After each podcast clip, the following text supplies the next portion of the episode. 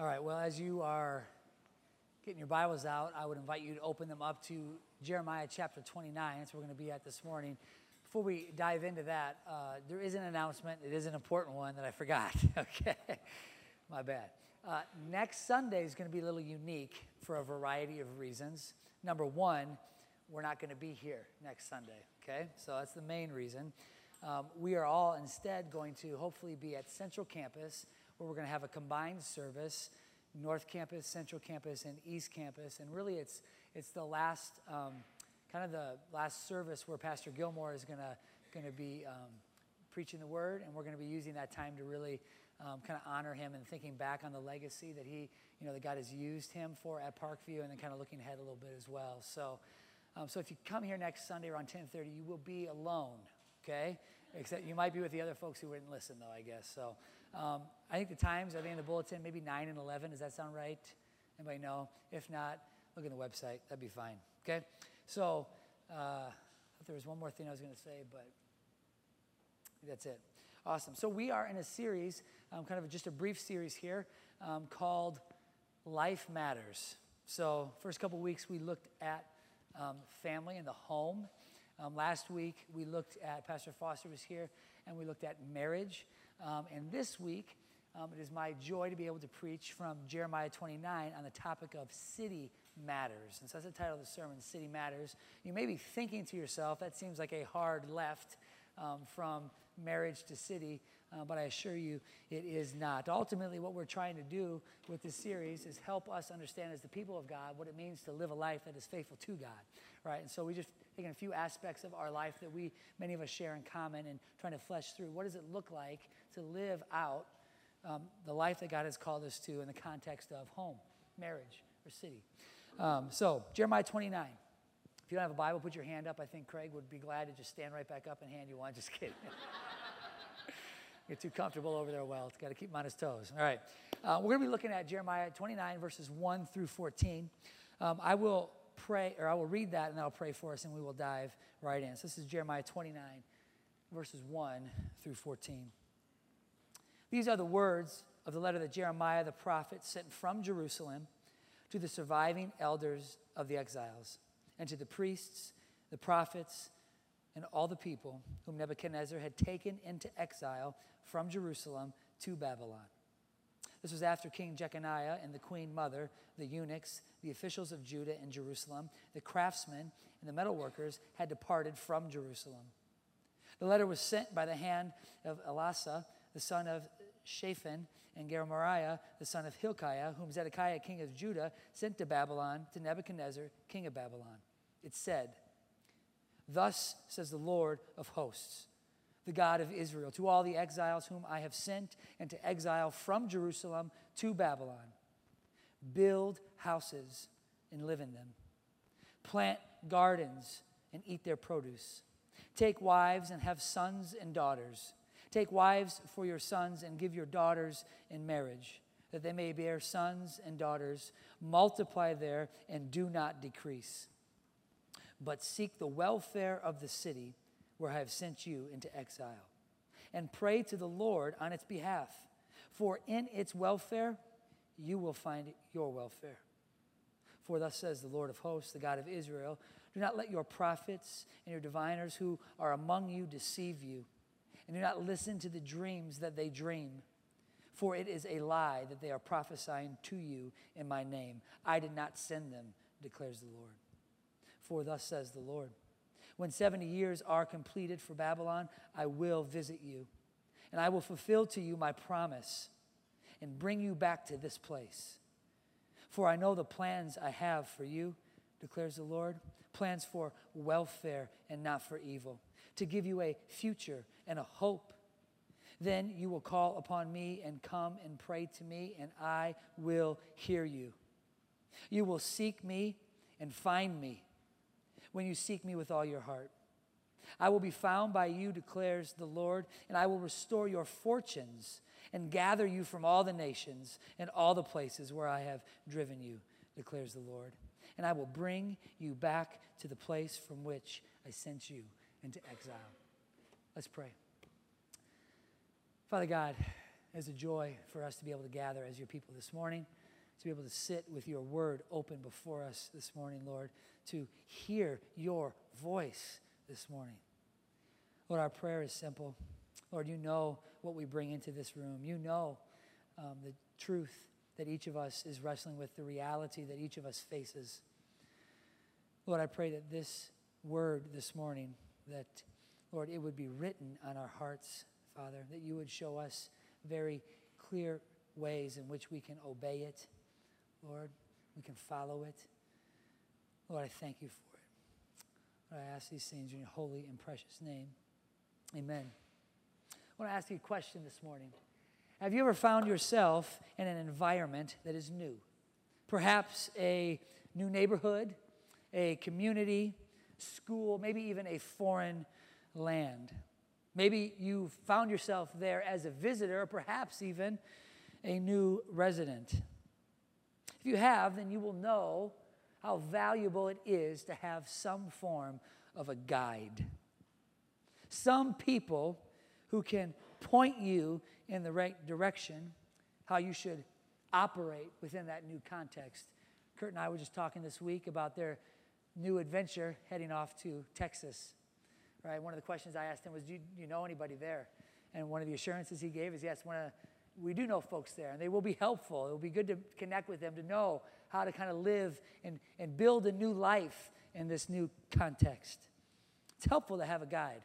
I've shared this story with you kind of in this smaller group context, but I'll share it again just as a large group. But um, some years ago, I spent the first time I traveled overseas, um, went as a mission group, a mission team from Parkview, and um, we landed in Poland. We were really going to Ukraine, but our transportation stuff was all going through Poland. And we got there and we were exhausted. It was a long flight, as you can imagine. Um, we got our bags. We went from the plane essentially directly to the train. We got on the train and we were looking for a car. There was about four of us looking for a car that would fit all of us, that would accommodate all of us so we could kind of comfortably sit together with people that we knew. The train was full. We found one car that had a gentleman sitting in it, sitting up against the edge. And so he, he willingly scooted over to accommodate, make room for us. So we sat in there and we were exhausted. We had our bags. We did a lot of traveling. It was a long couple of days. So we sat down, and our bags were at our feet. The gentleman was to my right, and, and my friends were to my left. Across from us, there was a bench that was open. Sat there, and I thought to myself, I'm tired. I'm going to take a break. I'm going to get some shut eye. Take advantage of the opportunity, right? So I didn't think that was a bad thing at all, pretty harmless. So I get my bags situated, and I extend my feet out across the way to the bench that is across from me. Close my eyes. Within just a matter of moments, I'm asleep. Feeling pretty good, right? In about 10 minutes, maybe 10, 15 minutes, I feel a foreign object in my lap. Okay? It was not there when I fell asleep. It is there now. It's concerning me. I'm uncomfortable. I don't know where I'm at. I don't know how to operate. We did a little bit of exploring on the culture, kind of knew a little bit of this and that, but I wasn't totally comfortable. So I kind of opened my eyes, thinking maybe one of my friends had placed something on my lap, and I looked to my left, and they were all asleep. I grew my concern grew, as you can imagine. I looked to my right, and uh, the gentleman who was next to me was staring my face. And I didn't really know, well, first of all, I didn't know Polish, so I didn't know what to say. If I didn't know what to say, I didn't know how to say it. Um, but my eyes just kind of got real open. I was like, you know, can I help you with your bag? You know, and, uh, and uh, he looked at me and he said, do you like, with a, you know, a different accent. Do you like my bag in your lap? now, there's a missionary. I'm thinking, you know, I'll take one for the team if that's what, you know, that's what it comes down to. But I, I, I kind of sensed he was setting me up, right? So I looked back at him and I said, I don't like your bag in my lap.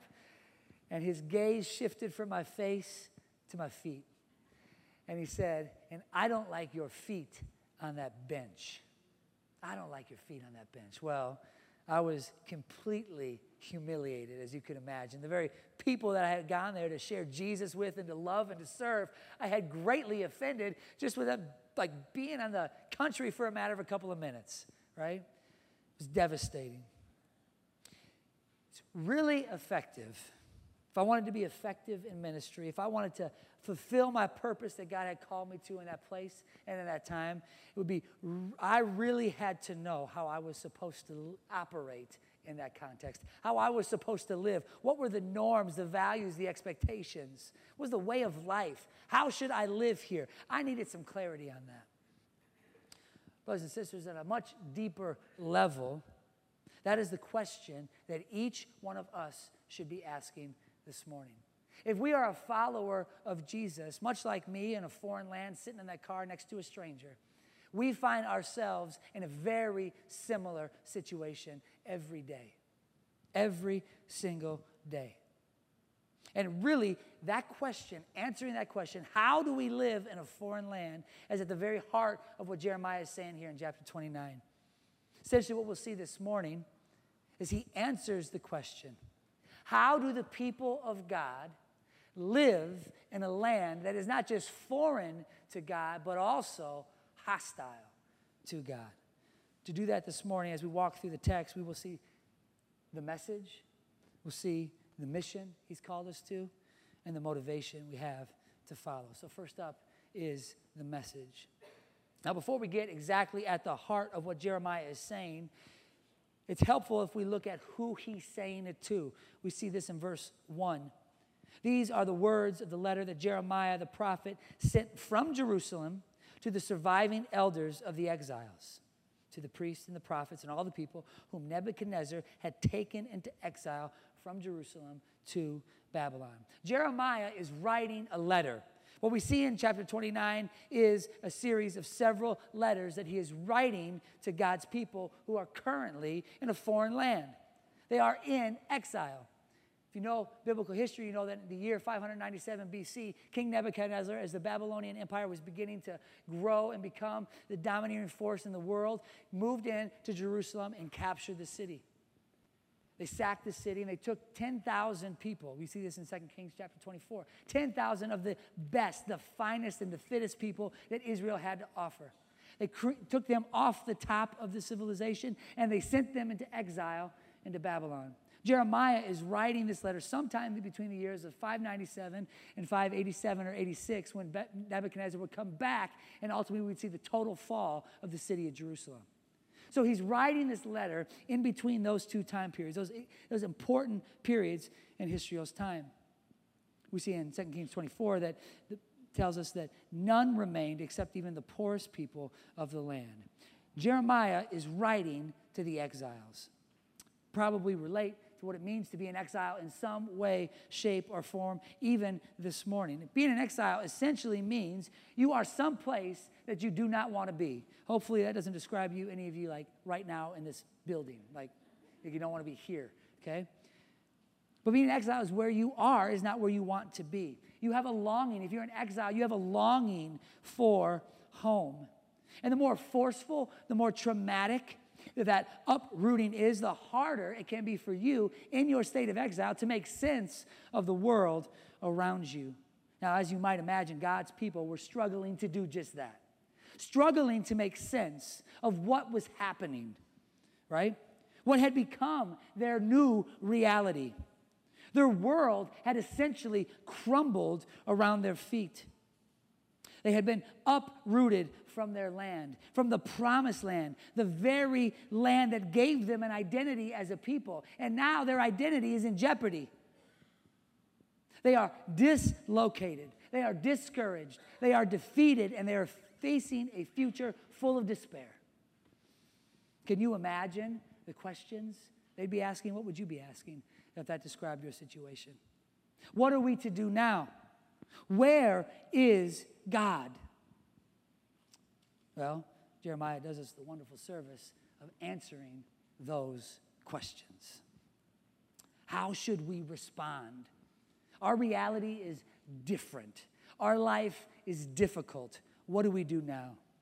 Well, his words come to them, his message comes to them in verses 5 and 6. This is what he says Build houses and live in them, plant gardens and eat their produce. Take wives and have sons and daughters. Take wives for your sons and give your daughters in marriage, that they may bear sons and daughters. Multiply there and do not decrease. Jeremiah says, build houses, essentially, settle in. This may not be your permanent home as a people, but it is your present home. This may not be your favorite place, but for right now, it's your place. Dig a foundation, construct walls, put a roof over your head. Call this city your city. He says build houses. He also says plant gardens. Become a productive, contributing member of Babylonian economy. Don't expect them to do it for you. Get your hands dirty with Babylonian soil. Learn how to work the ground, understand the climate, grow an appreciation for the cuisine. Get married, he says, and have kids. This may not be the life that you have chosen, but it is your life. Get on with living. Now, does this language sound vaguely familiar to you at all? If you have any familiarity with the biblical story, it should.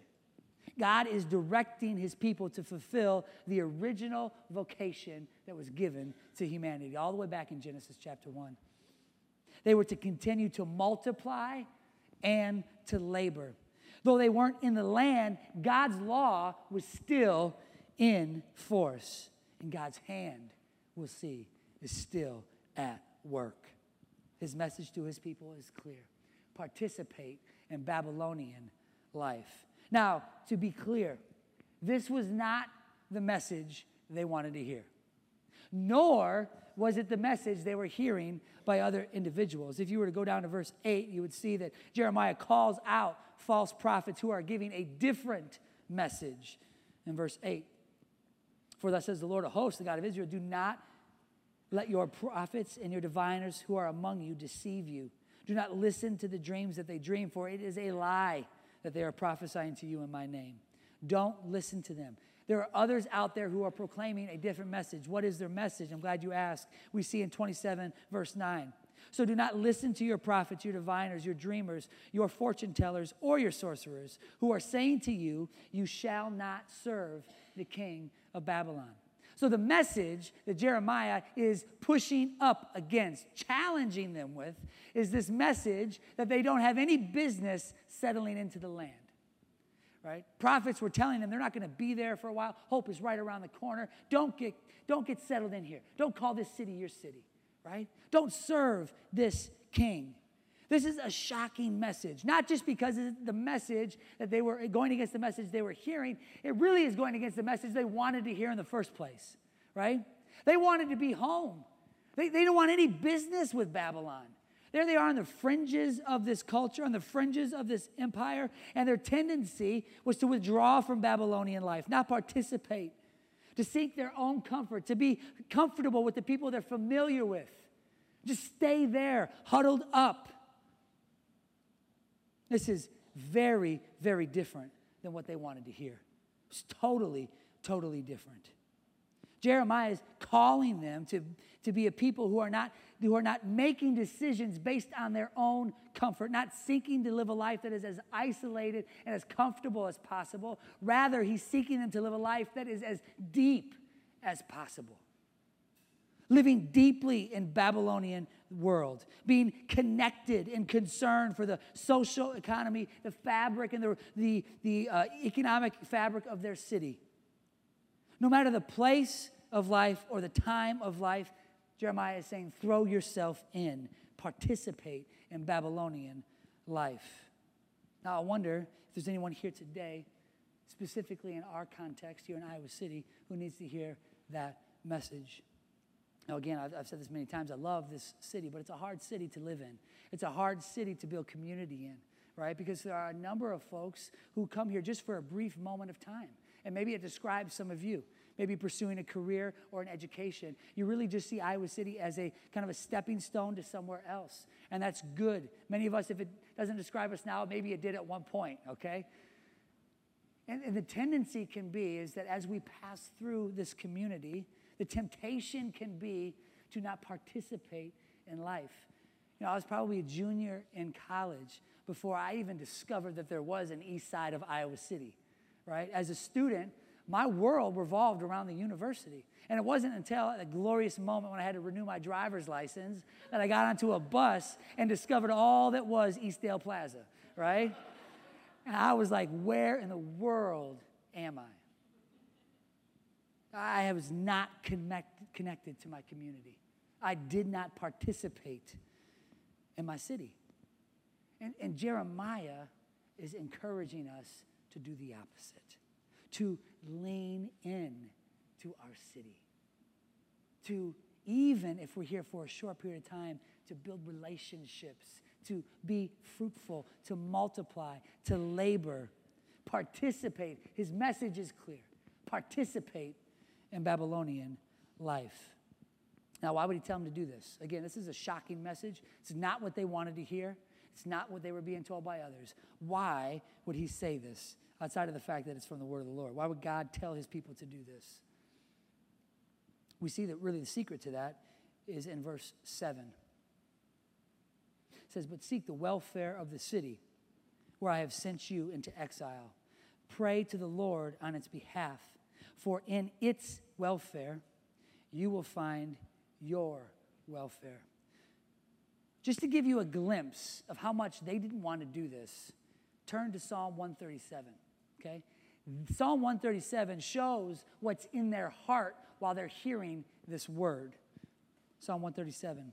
By the waters of Babylon, there we sat down and wept. And when we remembered Zion on the willows, there we hung up our lyres. For there our captors required of us songs, and our tormentors mirth, saying, Sing us one of those songs, O Zion. How shall we sing the Lord's song in a foreign land? If I forget you, O Jerusalem, let my right hand forget its skill. Let my tongue stick to the roof of my mouth. If I do not remember you, if I do not set if I do not set Jerusalem above my highest joy. Remember, O Lord, against the Edomites, the day of Jerusalem, how they said, Let lay it bare, lay it bare, down to its foundations. O daughter of Babylon, doomed to be destroyed, blessed shall he be who repays you. Folks, that's not at all what God's people wanted to do. The last thing God's people were concerned for was the welfare of that city that just took them from their home. They were praying for, longing for, not Babylon's welfare, but Babylon's destruction and doom. That's what they wanted. That's what was in their heart. But God is calling them to, to a much different lifestyle. Seek the welfare. The word there is, the, is shalom, often translated peace.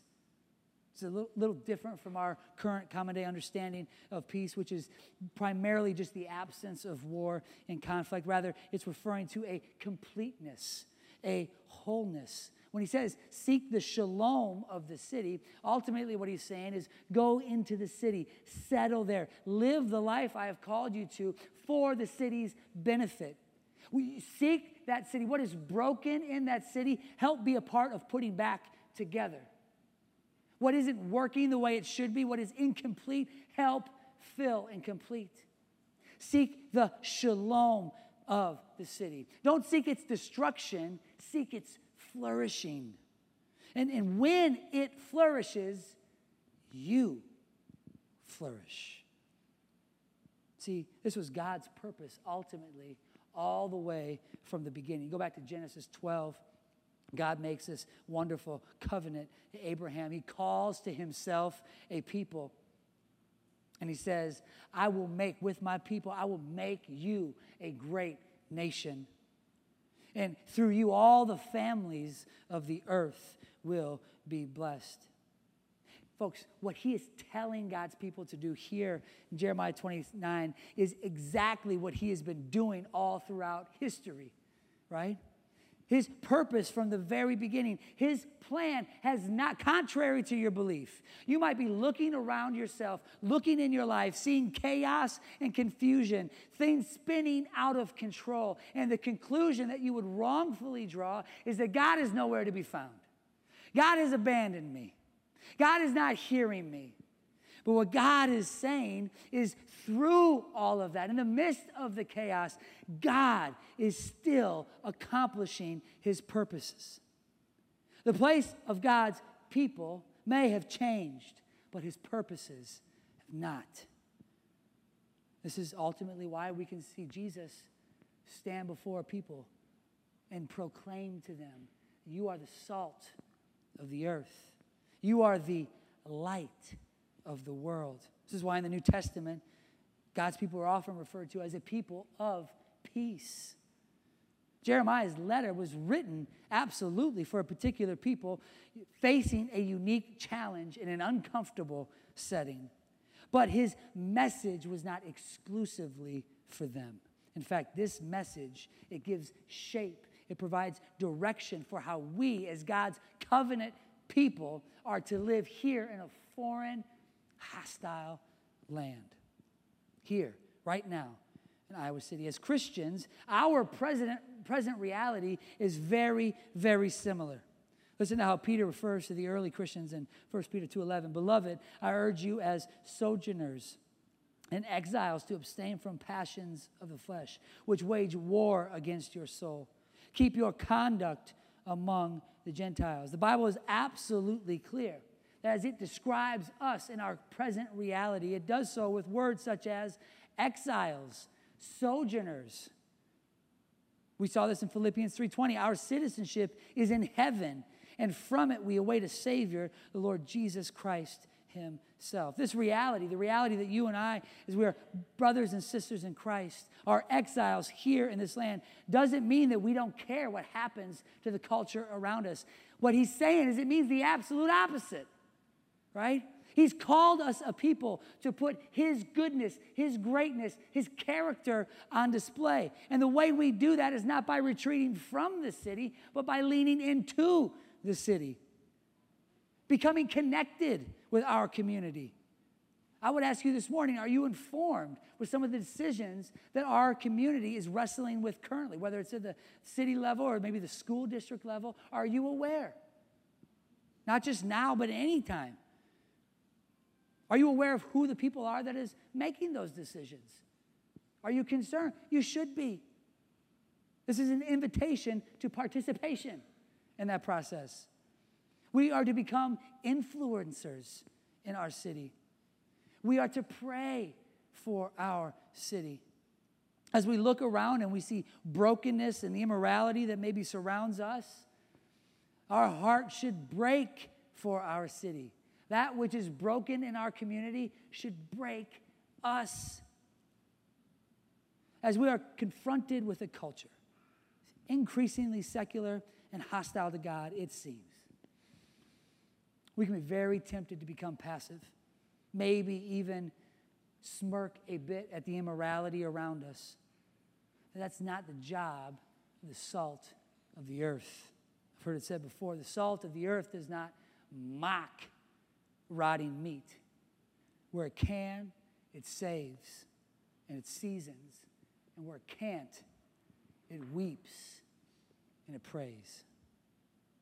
Folks, God has not abandoned his people. He is at work even in the midst of their exile. So, as He's called us to this mission, He shows us what His purposes is, what He's doing throughout time. He also provides for us as we continue on the motivation to do what he's asking us to do. Now, we saw this in verse 4, something interesting. We skipped over the time, but we see it again in verse 7 and again in verse 14. I'm going to read it real quick and see if you can see what these verses have in common. Thus says the Lord of hosts, the God of Israel, to all the exiles whom I have sent into the exile from Jerusalem to Babylon. Seek the welfare of the city where I have sent you into exile. I will bring you back to the place from which I sent you into exile. What's another shocking thing about what God is saying to his people is that ultimately he's the one who's responsible for the Israelites' exile, right? He was the one who sent them. The analogy has been used that if Nebuchadnezzar was the hammer who struck God's people, God was the hand swinging it. Why would God do that? Are we comfortable with a God who would do that? Why would he do that? As you read throughout the book of Jeremiah and the other prophets, it becomes absolutely clear why God did that. This was an act of God's judgment. Judgment upon a nation, the nation of Israel, for their consistent rebellion against the compassionate God. They had become a people who had given themselves to idolatry. They had fully embraced oppression and dare I say, social injustice. God had given them his law. He had called them to be a people. And his design from the absolute beginning was that he would set for himself a people who would reflect his character to the nations. The nations would see God in looking at his people. But instead, what was happening was God's people just looked like everybody else. They wanted their gods, they wanted to act like that. They wanted to live like that, have marriages like that, have sex like that, do their money like that. They embraced the world around them. That's the life they wanted. And folks, God had enough. And they knew it. They saw their destruction ultimately as an act of God's judgment. That's why, in many ways, they had completely abandoned hope. They saw their removal from the land as the end of their identity as a nation and as a people. They were broken God, where are you? And yet, it is in this context, this context of judgment and of despair, that God speaks hope. Even when all else looks lost, there is a hope for the future. And this hope would serve ultimately as their motivation for doing what he told them to do in verses 5 and 6. Hope will come, it won't be sudden. In fact, we see that this generation that is actually hearing these words as they are being read to God's people in exile, this generation isn't going to experience life back home. 70 years, we're told in verse 10, they will be there. They're not going home, but yet he's extending them hope. And hope comes in the form of Jeremiah 29 11. Anybody familiar with that verse? Anybody heard that verse? It's a favorite verse of many people rightfully so. It is a absolutely beautiful verse. It's a verse that plasters t-shirts, coffee mugs, Instagram posts. It's a wonderful, it's a beautiful verse of God's hope and its blessing, but rarely is it ever used in its proper context. You know, I think of even just the season we're in right now. I was preaching at Central Campus just before this, and they had a long kind of a video of uh, the graduating seniors. And I would be willing to wager that of all the video, the seniors that were graduating, I would be willing to guess there's at least a handful of them that got a card or will get a card that has this verse inscribed on it Jeremiah 29 11. For I know the plans I have for you, declares the Lord plans for welfare, not for evil, to give you a future and a hope. But, folks, rarely is it actually shared with its appropriate meaning, given in its appropriate context. It's a promise that many are quick to rip from context and to claim as their own. Many understand the text to be about God's favor in their life and over their plans. If I just have enough confidence in my ability and enough vision for the future, God will give me ultimately what my heart desires. I can do anything with God's blessing. Folks, that's not the prophet Jeremiah. That would be Oprah, okay? that is Oprah's message. The book of Jeremiah is all about God disrupting the plans of his people, upending his people's dreams. God is saying, in the midst of suffering, in the midst of despair, in the midst of the very judgment of God, that although that is happening, God isn't finished yet. There is hope, right? And it's not a hope that's attached to your plans, it's a hope you experience when you bring yourself under submission to God's plans. It's a radically different concept. What kind of response would this uh, promise of Jeremiah 29 11 produce in God's people? Well, it's an interesting response. We see it in verses 12 through 14. Then you will call upon me and come and pray to me, and I will hear you. You will seek me and find me when you seek me with all your heart. I will be found by you, declares the Lord, and I will restore your fortunes and gather you from all the nations and all the places where I have driven you, declares the Lord, and I will bring you back to the place from which I sent you into exile.